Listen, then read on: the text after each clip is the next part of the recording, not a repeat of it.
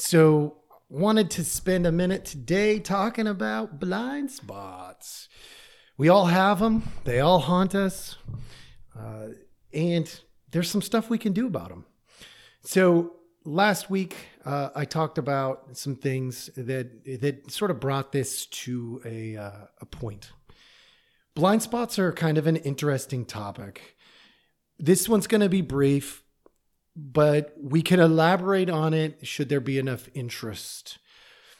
Typically, what I what I do is I I reference a, a Johari's window.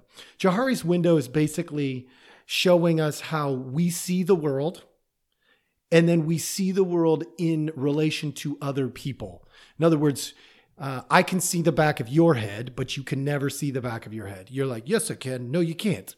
You will never see the back of your head. I will never see the back of my head. I can see the reflection of the back of my head, but I can never actually see the back of my head. So, in order to get and give feedback, I need help. I either need a mirror or I need somebody standing back there to say, oh my gosh, your hair is a disaster from the back that's a big deal. When we know that we can get information we wouldn't otherwise have when we interact with other people, that's super helpful information to know. Uh, it's important because it'll help us create the right interactions. So let's say we are trying to make sure we don't have blind spots. Number one, this is the, the, the most simple, basic thing to do. Anytime we have areas that we consider private, or secret, guaranteed it's a blind spot. There's a blind spot around it. There's something being cre- created because we can't get feedback in those areas. Right now, there are some things that are private we want to keep private. I don't need to know about your bathroom habits. I don't need to know, you know, if you get gas at night. I don't really care. Right? I, I, chances are you do. All right. So let's just play the odds and let's not find out. Don't care. Okay. There's the reality of private versus secret that we're going to get into a tiny bit. But before we do, I want to cover up this blind spot. There's a correlation. Every secret we keep, and I'm specifically talking secrets because secrets are the most dangerous of blind spots. They're areas of our life that are purposely not discussed with anybody. And secrets create blind spots. There's a difference between private and secret. Private doesn't mean nobody knows, it means only people in the inner circle know. And that's super important to remember. Private doesn't mean we don't get any feedback. It just means that feedback is coming to us from places that we trust in that really intimate way. Whereas secrets, we're saying we're not trusting anybody at all for any reason. Okay. Most of the time, the secrets that we keep, we barely recognize. It's those internal dialogue that that, that we use. I'll give you a, a great example. Uh, Dr. Daniel Amen talks about the the automatic negative thoughts, ants. The automatic negative thoughts are often those secrets or blind spots that we keep. We don't really want people to know that I am pretending in my head that I can read your mind. I go, I don't want you to know that. So I'm not going to say, oh, I know what you're thinking. Or if I do, then I'm opening myself up to feedback. And I might find out that I was wrong. We don't want that. So I'll just keep it to myself and I'll pretend that I know exactly what you're thinking. It's that mind reader ant, right? That automatic negative thought that says, I can read minds.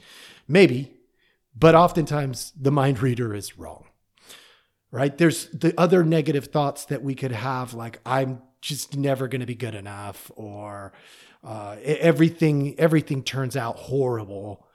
Um, yeah, it, it, we could go on and on with automatic negative thoughts, but the idea about them is those are those secret internal dialogues that that we use kind of to beat ourselves up. They're, they become shame spots. And this one's not about shame, not even necessarily about automatic negative thoughts, although it's a great way to describe some of those secrets that we keep that we don't even necessarily pay attention to the fact that we're keeping.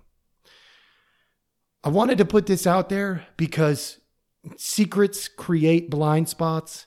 And one of the best things I can do as a therapist when we overlay it is say, get into a good, healthy relationship with somebody who's got you know, a good uh, structures around them to keep them safe uh, for you, to benefit you, and then could go ahead and confide all of your baggage in there. Tell them everything.